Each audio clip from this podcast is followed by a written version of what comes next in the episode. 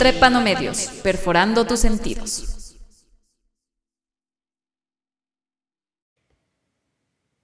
Muy buen día con todos quienes nos están escuchando en este nuevo podcast. Soy Saria y el día de hoy está conmigo Fabricio, quien es psicólogo clínico y tiene una especialización en musicoterapia. ¿Cómo estás, Fabri?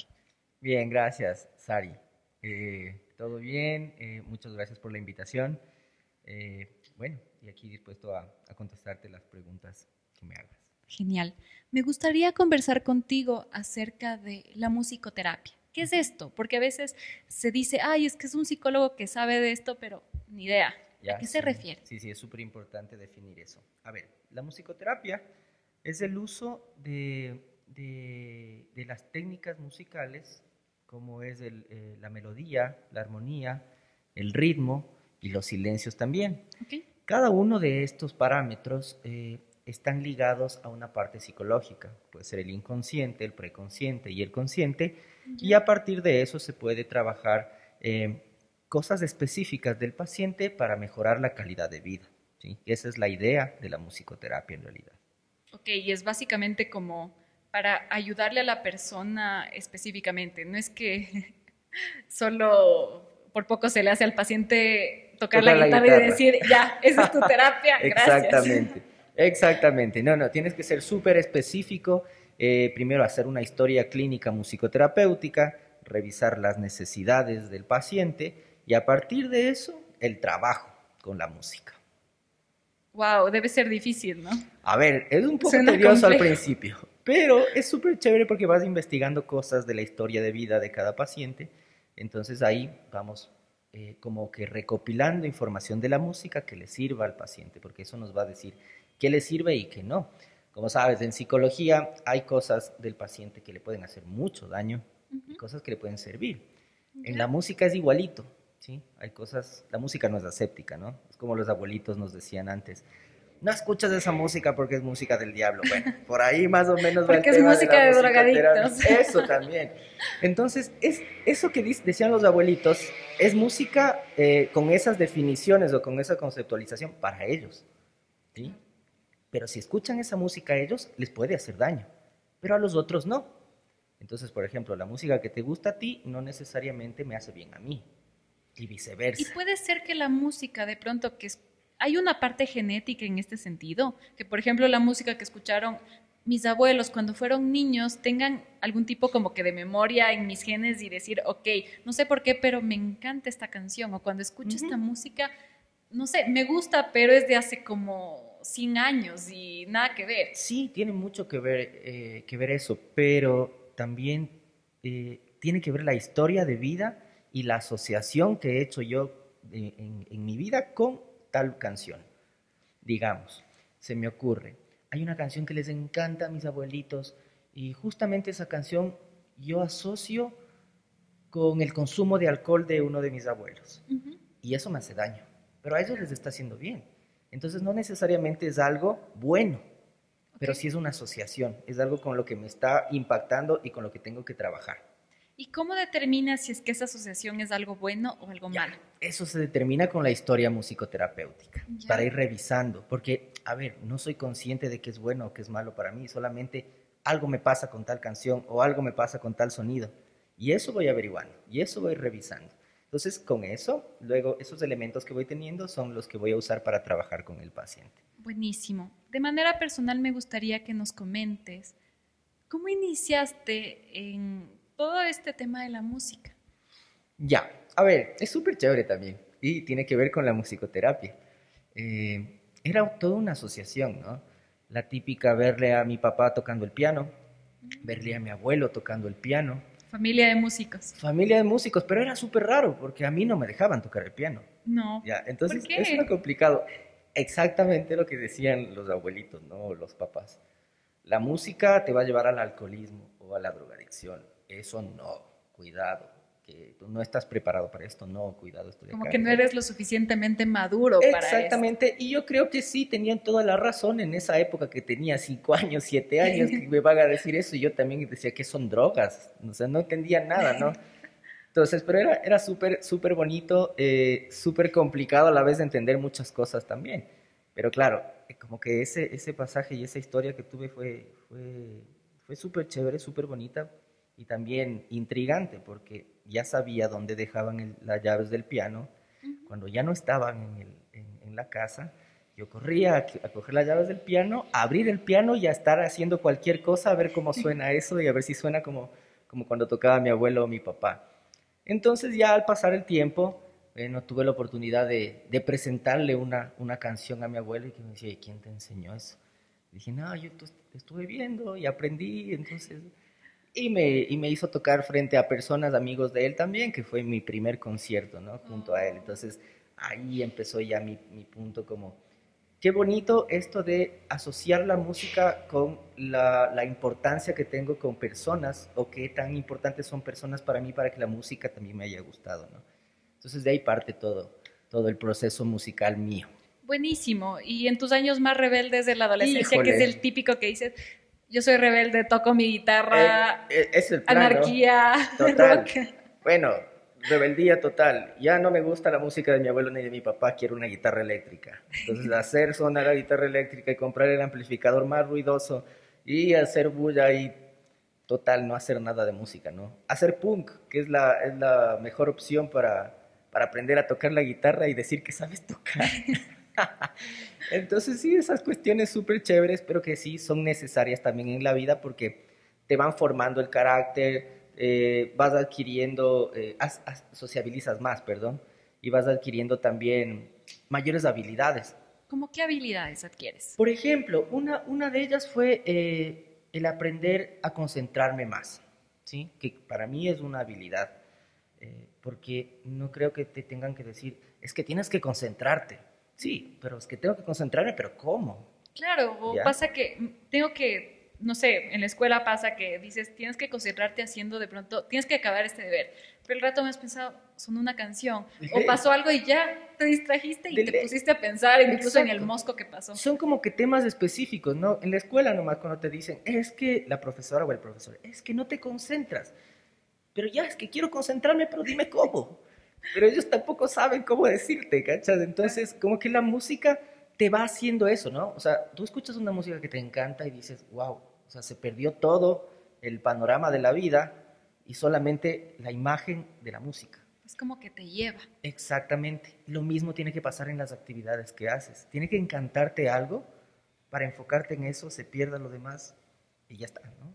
Es como cuando estás leyendo un libro y te vas imaginando en tu cabeza la historia y todo, todo como que el mundo real se va perdiendo porque estás... Porque te centraste en eso y ya no hay más. Exactamente. Por ejemplo, a mí la música me dio eso y me dijo, ah, esto es concentrarse. Entonces yo ya también probé qué es concentrarme y empecé a probar en otras cosas también y es una, es una parte también de la musicoterapia que luego dijo, wow, a ver, esto también me pasaba a mí. Entonces yo fui paciente de musicoterapia, si es funcional. Buenísimo. ¿Cómo pasaste tú de que te encante la música desde que eres niño, adolescente, y después decir, quiero estudiar psicología? A ver, ese es otro tema también rarísimo. Eh, durante la escuela y el cole siempre me gustaba agradarle a mi papá y a mi abuelo, no sé por qué, ¿no?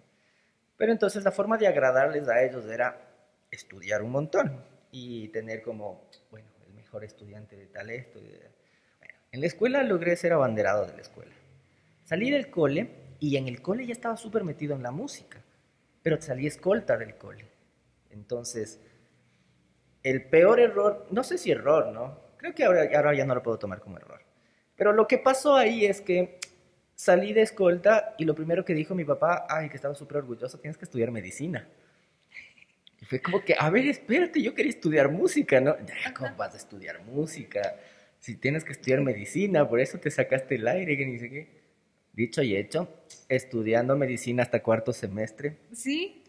Y entregándole los papeles a mi papá diciendo, mira, ya no quiero estudiar medicina, no me gusta, es la primera vez que te puedo decir algo, esto no es para mí. ¿Sí? O sea, me salí, mi mamá súper preocupada, ¿y ahora qué vas a estudiar? Mi hijo le dije, mamá, tranquila, ya va a ver qué pasa. Y mi mamá, ay, psicología clínica. y yo a ver, mamá, sí, hay algo que me parece interesante y que me gusta, pero no, no estaba súper enfocado, ¿no? Y eso, no, pero es que tienes que seguir todavía algo de salud y que ni... Bueno, ya está. Algo que te debe de comer. Algo que te debe típico. comer, ya está. Entro a psicología clínica y en segundo semestre de psicología clínica me regala un amigo un libro de Benenson, de musicoterapia. ¿Ya? Entonces dije, y decía, para ser musicoterapeuta tienes que ser o médico o, mu- o músico, ¿sí? O psicólogo. Médico, músico o psicólogo para poder eh, acceder a un, a un estudio de, de cuarto nivel.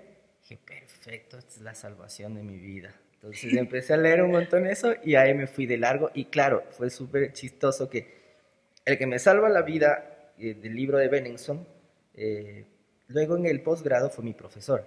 Que ¿en serio? Increíble fue eso y no sé, fue súper, todo, como que todo se, se confabuló y se alineó para que pase esto. Buenísimo. ¿Cuál es la diferencia entre una persona que practica la musicoterapia como terapia, válgame la redundancia, o un profesor de música? Buenísima la pregunta. A ver, aquí hay una diferencia súper importante, ¿no?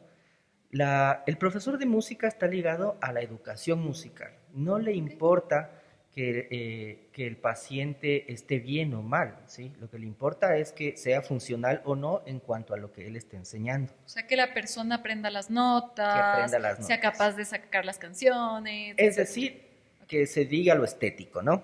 Que, que- que estéticamente suene bien un instrumento. ¿ya? En musicoterapia no nos importa la estética.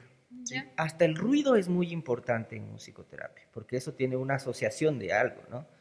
Eh, en musicoterapia no nos importa la educación musical, no, no, no, no nos importa que el paciente aprenda, es más, no hacemos que aprenda, no, no, le ligamos, le decimos, esta nota es tal, esta nota es tal, no.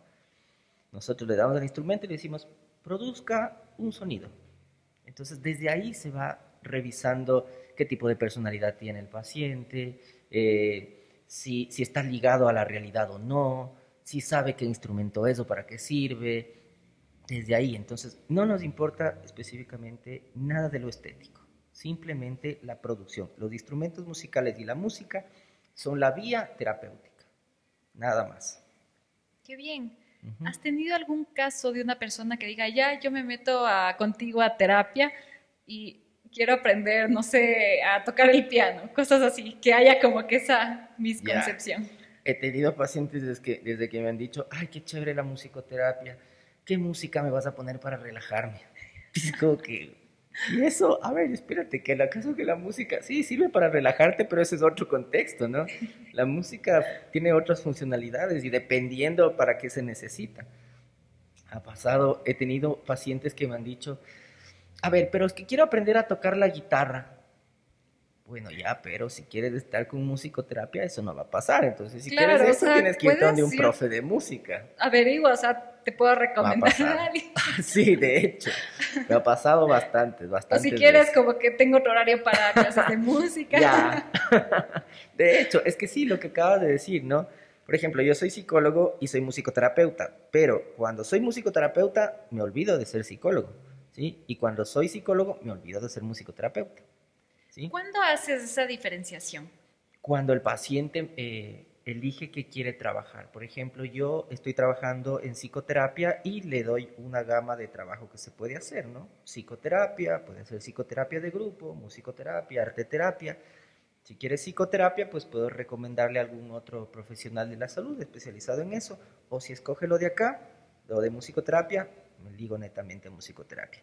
Y ahí lo que hago yo es hablar con otro psicólogo para remitir, es más, la psicología al paciente y yo dedicarme solamente a ser musicoterapeuta. O sea, como que tú haces, le dices al paciente, mira, yo soy psicólogo, te puedo ayudar en esto, pero ¿de qué manera quieres eh, tratar esto que quieres solucionar? ¿De qué manera quieres que lo lidiemos? Exactamente, va por ahí justamente el tema, ¿sí? ¿Te ha pasado alguna vez o has tenido alguna vez un caso así súper raro que tú dices, no sé por poco qué estoy haciendo con este paciente, es como un experimento que vamos viendo en la marcha qué sale de esto? Sí, justamente fue en mi investigación allá en el, cuando ya me estaba graduando. Tenía dos pacientes, un paciente con parálisis cerebral y un, y un paciente con psicosis. ¿Ya? No sabía qué hacer con el paciente con psicosis. y cometí el peor error de mi vida porque me decían que tengo que tener el espacio terapéutico. Y yo también me desesperé, ¿no? Y ahí entendí también muchas cosas y creo que fue muy bueno. Me acerqué mucho al paciente y el paciente me cogió la mano y empezó a doblarme y por poco ya me rompía la mano. Y yo no sabía qué hacer. Porque si yo le topaba, yo podría, se podría tomar como que yo le estoy agrediendo también. Entonces yo claro, es complicado. sí, es, es, complicado. Entonces fue lo peor que me ha pasado. No, pero claro, por una imprudencia mía fue eso, con la cuestión de, un paciente con psicosis, que fue bastante bien el resultado. Pero sí, yo estaba súper preocupado porque no sabía cómo estaba funcionando. Porque nosotros estamos acostumbrados a que el paciente nos diga, ah, sí estoy bien, y que te verbalice, que te diga las cosas, ah, mira, es que ya estoy así. No. En cambio, con él era revisar mes por mes el comportamiento, la comunicación no verbal, un montón de cosas un poco más complicadas, ¿no? Wow, y debe haber sido muy, muy difícil eh, incluso el acercamiento, porque de lo que sé, pacientes con trastornos ya bastante graves son bastante impredecibles. Sí, sí, de Entonces, es hasta peligroso para ti, como esto que, que mencionabas de tu mano. Claro, es súper peligroso. Eh, es que, bueno, ya creo que son cuestiones de responsabilidad de cada uno. Es por eso que eh, también yo, yo les digo a las personas que para ser musicoterapeuta no son cosas así nomás, ¿no? Porque tienes un, una diferencia más, un poco más marcada que la psicología porque la música es más emocional. En la psicología casi no tienes un contacto físico con el paciente. En musicoterapia sí, porque a veces el paciente te pide ser abrazado y el paciente busca, aunque sea que le cojas la mano. Con mi paciente de parálisis cerebral fue complicado el, el, regresar acá a Ecuador porque no quería que venga, porque él estaba súper metido en la musicoterapia y estuve súper emocionado con eso.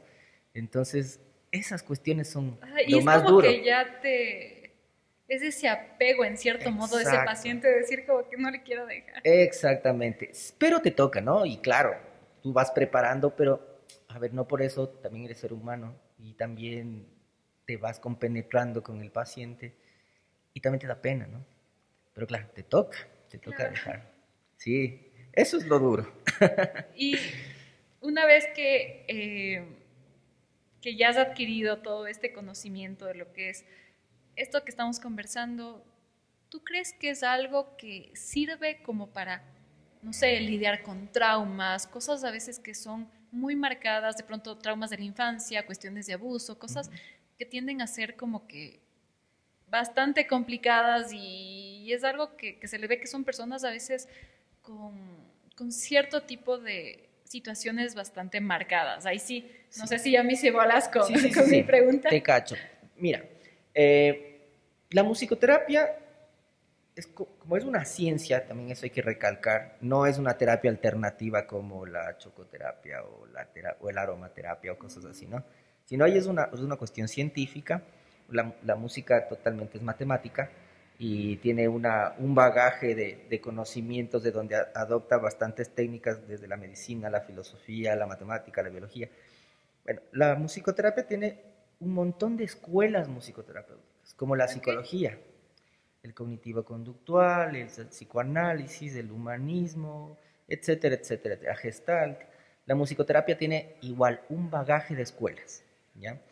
Cada escuela, eh, a diferencia de la, de, las escuelas psicológicas, cada escuela como que está ligada a cosas específicas. Por ejemplo, la musicoterapia Benenson, la que yo estuve leyendo y la que eh, estudié también allá, porque hice, hice aparte la, subespecialidad solo en Benenson, esta musicoterapia trata específicamente el trabajo con autismo, con eh, parálisis cerebral, con psicosis y con pacientes en coma. Entonces, hay otras, por ejemplo, el BMGIM se utiliza la música para hacer regresiones y, verificar las asociaciones en edades tempranas. Hay uno, el plurimodal, que es como el holístico, que abarca casi todas las cosas chéveres de todas las escuelas. Entonces, todas trabajan con algo en específico. ¿sí?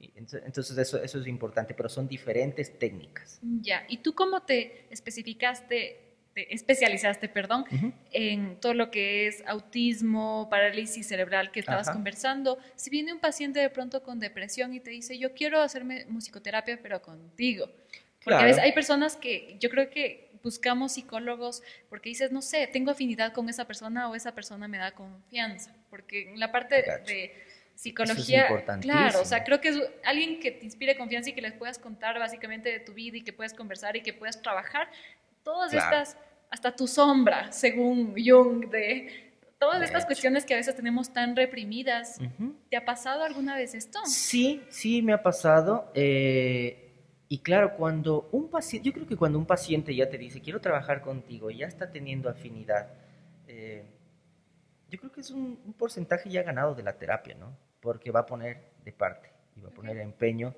para, para trabajar y para hacer las cosas, ¿no? Entonces, sí, me ha pasado y ha sido súper funcional. Hasta ahora como que no he tenido un problema. Como que no es que no puedes trabajar con otro tipo como de, ya no, de. ¿sabes con qué no trabajo yo? Que es lo único que no trabajo, que es algo que a mí me toca trabajar con, en psicoterapia, es con los pacientes que están en, eh, ya en sus últimos días. Hay una técnica de musicoterapia, no me acuerdo, que es Como el en acompañamiento. cuidados paliativos. Paliativos, exactamente. Yo no puedo eso. Sea, ya es algo que está en mí, que no puedo, que yo tengo que trabajarlo, pero es algo que no he trabajado en musicoterapia y que no lo trabajaré. ¿sí? Los paliativos es lo peor que me puede pasar a mí por, por cómo... No sé, te- me imagino que tienes que tener mucha, mucha fuerza para, para Claro, es aceptar como todo lo que pasa. oncólogo incluso. Son Sí. pacientes que por lo general tienes ya pronósticos bastante... Un día estás, otro día ya no, Estás- chuta. Los mí me- intensivistas. Claro, tenaz. Sí. Entonces, eso creo que... respetos. Sí, yo creo que en, toda- en todas las, las ramas de la salud, eh, creo que hay cosas en las que somos buenos y en otras que no, y punto. Y eso, las que no, mejor no los topemos y dejemos a los que son buenos para esas cosas. Claro, más que ser buenos, yo creo que iría a cosas en las que nos gusta, o sea, También, trabajar con. Por claro. ejemplo, en mi caso me gusta mucho trabajar con adultos, en mi parte profesional, pero con niños como que, no sé, no tengo tanta afinidad, porque no me, no sé, nunca me ha gustado mucho estar con niños, entonces es esa parte. De ley. claro que a veces ya me ha tocado, pero la ventaja es que yo más trabajo con los padres, así que Claro. es más tranquila, no es que tengo que estar ahí con el niño. ¿Y ¿Qué quieres hacer? Por suerte, o sea, ahí sí, Ya, ya, ya. me he salvado muchísimo. ¿Te has tenido que crear a veces esa afinidad con algún paciente para que ponga de parte? Con niños, justo lo que dijiste. Con niños. A ver, a, a mí me encantan los niños, ¿no? A mí me encantan. O sea, trabajar con los niños es increíble. Pero sí he tenido niños que lo toman todo a la ligera. Pero- y está bien, ¿no? Son niños. Eh, pero sí se me ha complicado. Creo que tuve como unos dos o tres pacientes en las que me he demorado más del, de- de- del proceso que, que se ha tenido que trabajar, que son de ocho sesiones más o menos. Y sí se han ido hasta unas 20, ¿no? Pero porque los niños ay, las cosas también no, no son bien llevadas en casa y cuestiones así, ¿no? Entonces tienes que reforzar un montón de cosas. Pero de ahí no me ha pasado. Creo que con los niños ha sido lo más tétrico, Lo más difícil. lo más difícil. Pero de ahí todo bien. Sí, sí. Creo que con la música también, lo chévere de esto es que la música es mágica, ¿no? Imagínate en terapia. Si la música de por sí es mágica, si la gente solamente escuchando música sin ir a terapia puede haber una descarga, que, bueno, tiene, tiende a ser terapéutica, ¿no? Pero no es del todo terapéutica. Pero ya hay una descarga. Imagínate en terapia llevando las cosas tal cual como se debe llevar. ¿Cómo Sí, se maneja creo esto? que eh, es muy común escuchar que, ay, estoy triste, ¿qué pasa? Y pongo música triste para seguir sintiéndome más triste. Pero a la final, bueno, esto es algo que ya se conversó un poquito en anterior podcast que hicimos con Dave the Dog, que sí lo conoces. Eh, y justo conversamos Soy de esto. sí, uy. Él fue el creador de nuestro intro, por si acaso sigan.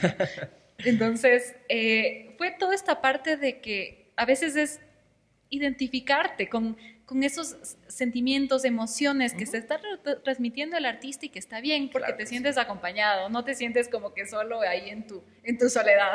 Claro, exactamente, es eso, sentirse acompañado. Y es muy normal que si yo estoy triste, vaya a buscar una canción triste, porque quiero estar solo, pero en sí no quiero estar solo. Y la música es como que te dice, a ver, tranquilo, yo estoy contigo, yo te acompaño en tu dolor. No es que vas donde el pana que, ah, no, mejor vámonos de fiesta, y, ah, y Vamos a tomar, música, o vamos a tomar y ponemos música divertida. No. Y no estás ahorita con, No, con los estás con- ánimos exacto. de eso. Y, y es, y es muy y es biológica esta cuestión, ¿no? Si yo estoy triste, pues busco algo triste, pero que me acompañe.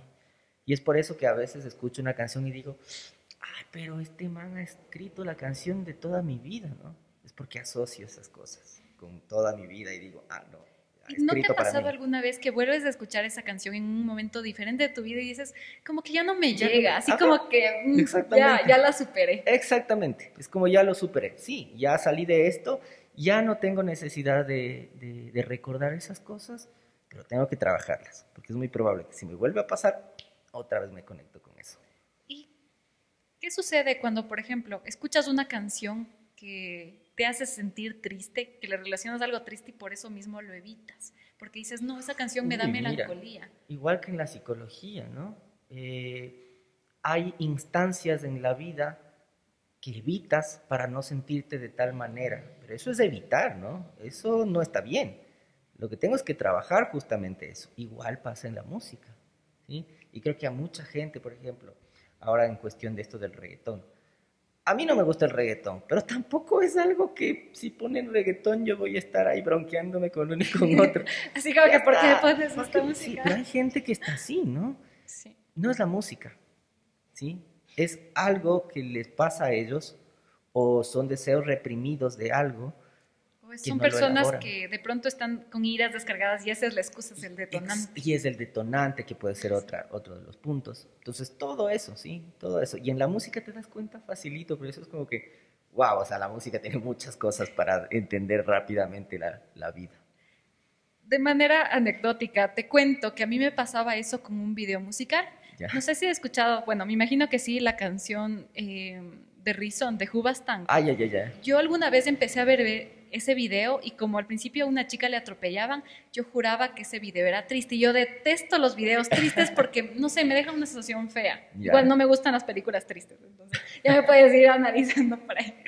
Entonces, eh, recuerdo hace un año que con mi enamorado estábamos en el carro escuchando canciones así que, nos, que escuchábamos hace tiempos y iba a poner esa canción y digo, no, no, yo no quiero ver ese video. Y me dice, ¿por qué? Y yo digo, porque es triste, la chica se muere. Y me dice, ¿has terminado de ver el video? Y yo digo, no, nunca. Y ese rato me puso, y ha sido que la chica estaba fingiendo. Y yo me quedé así como que, um, tantos años, o sea, evitando a propósito ver ese video. Y incluso hasta ya le relacionaba la- esa canción con, con ese tipo de situaciones que...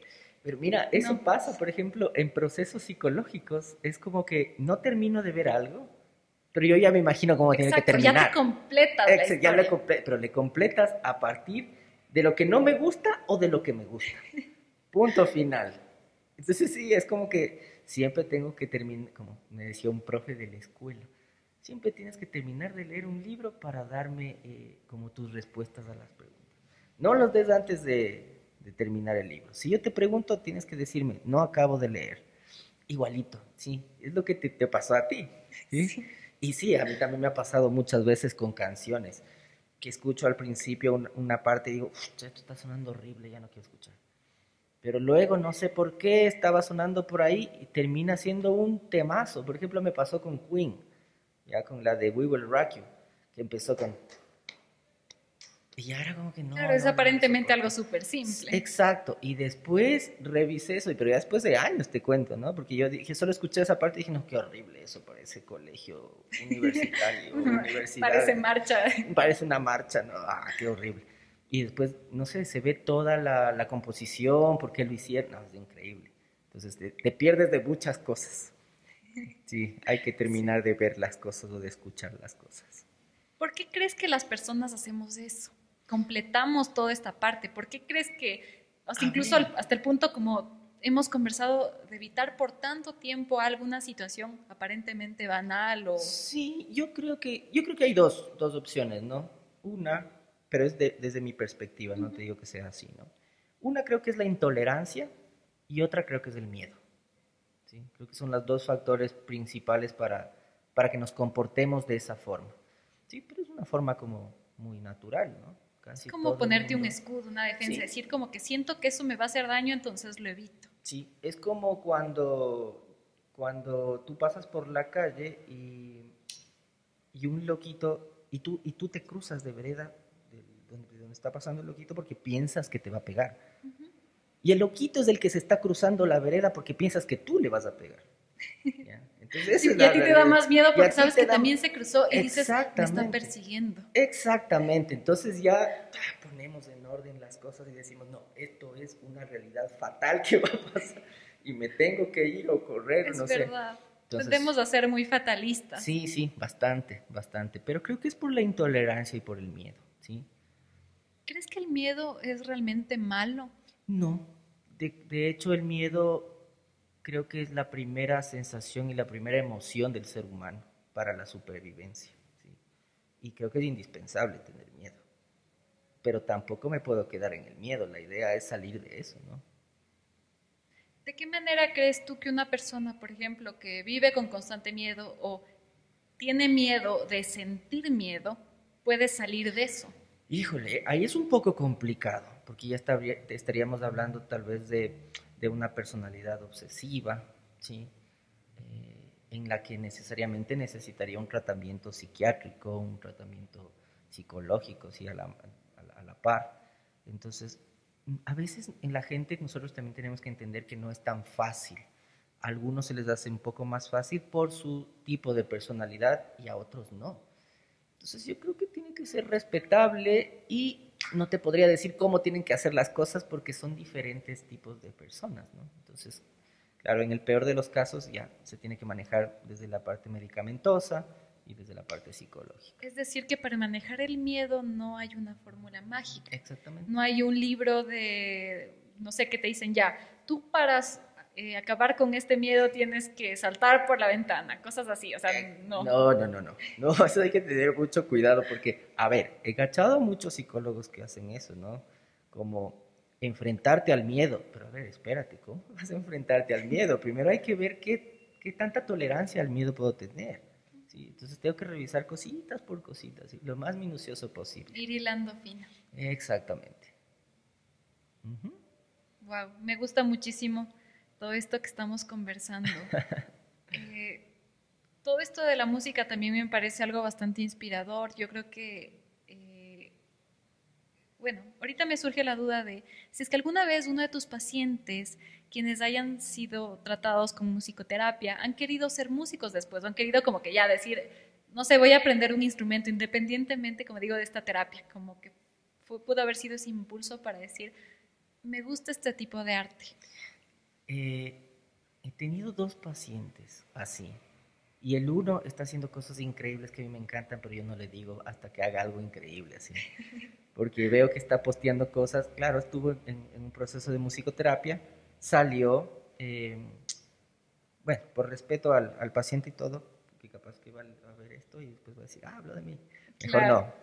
no. La no. confidencialidad Pero- ahí.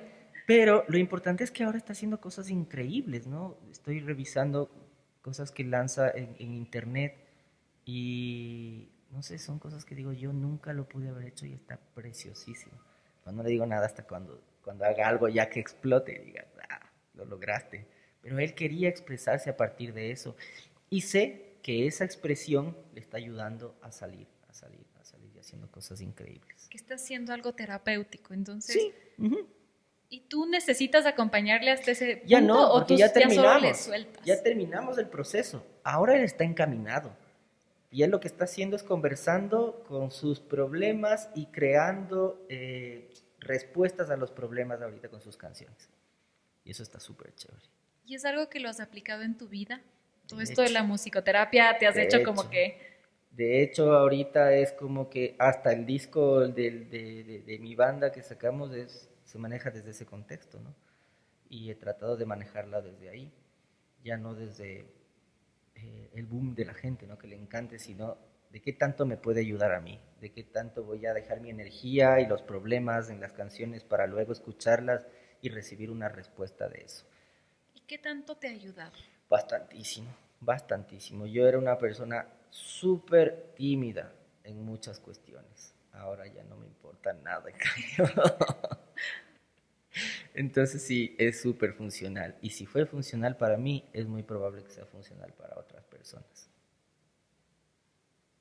Buenísimo. Qué bestia. Ay, me hace pensar tantas cosas todo esto que estamos conversando. Sí, sí, sí, súper chévere esto. No, pero qué bien. Más bien, yo creo que este tipo de conversaciones son las que te hacen evaluar mucho ciertos aspectos de tu vida y decir como que, hasta incluso esto del miedo, decir, estoy dejando que el miedo como que controle mi vida o cómo está impactando la música en mi día a día, porque al menos, igual, te comento que en mi caso, no soy una persona que se ponga a escuchar música. Nunca lo he sido. A veces me ponen música, yo estoy bien, estoy feliz, o pongo alguna canción, pero es muy raro, ni siquiera para bañarme. No pongo música porque, no sé, como que siento que no la necesito en ese momento y más bien cuando la he necesitado es cuando he tenido problemas para dormir. Ahí yo justo tengo una, una lista de reproducción que son canciones, eh, soundtracks de películas eh, instrumentales, así como que solo sin... sin claro. como que van teniendo una, un orden y que llega un punto en que se ordena con tu cuerpo y te duermes. Claro, y me ayuda a dormir. O sea, siempre me pasa que tengo dificultad para dormir, pongo esa playlist, ya, el rato me has pensado, ni me di cuenta. Entonces, es esa parte que no es que le ocupas para decir, ok, me encanta esta canción, la paso cantando, ok, yo canto, pero canto por mi lado, no es que tengo que escuchar esa canción para hacerlo. Y es ocupar la música de una manera como que un poco diferente para que te dé paz. Ocuparle, como tú dices, ocuparle a la música. Pero a ver, yo creo que nos saltamos una cosita ya antes de olvidarme. La música más importante en la vida de cada, de cada persona es la música que escuchamos en la niñez y en la adolescencia. Eso es lo más importante. Si tú vas a escuchar una canción que escuchabas en la adolescencia, te vas a acordar de muchas cosas. A partir de los 21 años en adelante, nosotros ya le intelectualizamos a la música. Ya no es lo mismo. Ya no es la emoción, sino ya, ya, ya va la parte del ego también, ¿no? Ah, es que a mí me gusta el jazz. Es que, yo soy de, blues. Es que el blues. Ok, yo soy solo música clásica, de ópera. Exactamente. Lo y entiendes. Yo no escucho reggaetón. Exacto. Sí, y es como que a ver, ¿verdaderamente será que lo entiendes a la música? O es por esa idea a veces elitista de decir yo soy más que la otra persona por escuchar esto. Entonces, esa es la cuestión que no tenemos que caer, ¿no? Por ejemplo, a mí me encanta el rock, pero también tengo mis gustos, mis gustos culposos por ahí de música poperísima, que, que, de hecho son, es sumamente importante para mi vida, ¿no?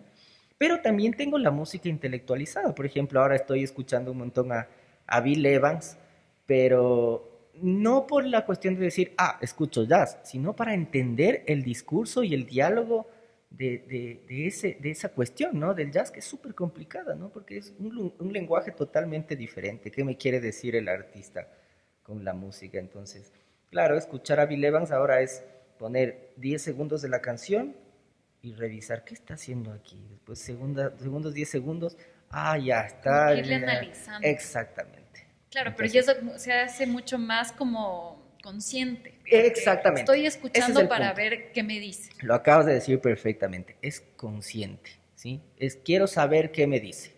Lo otro, en cambio, no quería saber qué me dice, solamente era yo siento algo con eso y se escucha bien. Y es a veces importante se escucha bien, me hace bailar, me gusta la letra y ya, está. Exacto. Y a veces ni siquiera sabíamos qué decía, sobre todo si es que son canciones en otro idioma. De ley ni idea, pero tú decías, no sé, se escucha bien mi canción favorita. Por ejemplo, a mí me gustaba la música italiana cuando yo era niño, por, por lo que escuchaba mi papá, pues yo no tenía idea de qué decía, ¿no? ¿Qué era eso? Pero ya me hacía sentir bien, pero claro, es la asociación que tienes porque le gusta a tu papá. Entonces a mí todavía me gusta, ah, qué genial. Entonces te hace sentir bien, ya, ya está, ese es el punto final. ¿Cuál es uno de tus gustos culposos? Obviamente si es que lo, lo puedes decir. Los New Kids on the Block. Ese es mis gustos culposos. Y a ver, que hay canciones que son buenas. Sí, sí. Sale mucho en Full House, ¿no? Como que tiene esa. Esta van de la mano. De ley. Sí. Bueno, yo tengo gustos culposos mucho más culposos. Así Pero es como que, puta, por lo menos una banda gringa. Yo me acuerdo que cuando era adolescente estaba de moda RBD y y en ese entonces, como mis hermanos escuchaban mucho rock, decía, no, no me gusta, pero bien que tenía los discos. Y ahora que sí escucho así, digo, sí, sí me gusta. Son cosas que te recuerdan a esta época. Y hasta incluso había hasta un álbum de cromos y era toda la pues experiencia, no sabía eso. pero en New Kids on the Block pasaba que yo me iba a comprar unos, unos chicles en forma de cassettes con los New Kids on the Block. New Kids on the Block. Era buenazo eso. Bueno, yo creo que vamos concluyendo este podcast. Hemos hablado, bueno, nos has contado acerca de qué es la musicoterapia, de por qué es tan importante emplearlo en, personas quienes quieren tratar con traumas o ciertas situaciones que quisieran cambiar en su día a día, eh, sus aplicaciones hasta incluso y la influencia que tiene la música en aspectos a veces de nuestras vidas que ni siquiera nos damos cuenta. También nos comentaste de cómo fue, cómo fue tu inicio en la música, toda esta influencia familiar que tuviste y cómo a través de tu carrera, que fue la psicología, le pudiste incorporar esta pasión para poder hacer algo de esto y tenerlo todo súper compilado. ¿Algo más que quisieras añadir de este mini resumen? Mm, a ver, creo que lo importante es definir eh, qué música me gusta y punto, ¿no? Qué, es la música que me atrae y también darnos cuenta que, cuál es la música que no me gusta para ir viendo qué pasa con eso. Creo que esos serían como los puntos claves para revisar qué está pasando con mi vida, porque al parecer la música no es solamente así de simple, ¿no? De hecho, hay algo importante, creo que Nietzsche dijo, eh, la vida sin música sería un error. Y claro, nos damos cuenta del por qué, no es la música así, porque eh, para Nietzsche la música era los sonidos en general, y sin sonidos nosotros no tendríamos movimiento. Así que creo que es una parte fundamental de la vida, es una parte fundamental revisarla en cada uno de nosotros y revisarla y analizarla. Analizarla conscientemente. Conscientemente para luego destruirla, hacerla inconsciente y luego regresarla a ser consciente. Perfecto, está bien. Ya saben, y si no saben cómo hacer cómo, aquí tienen una gran ayuda, porque ahí sí, de eso se entienden los, los psicólogos. Ya. Muchas gracias, Fabri. Ha sido un gusto tenerte aquí en este podcast. Eh, creo que serás invitado también a otros podcasts porque contigo hay para hablar de largo. Unas últimas palabras que quisieras añadir. Bueno, eh, escuchen mucha música, cualquier tipo de música. Y nada, revisen, duerman con música, levántense con música y van a ver que poquito a poquito van cambiando cosas en la vida. Sí, lo intentaremos a ver qué tal. Genial.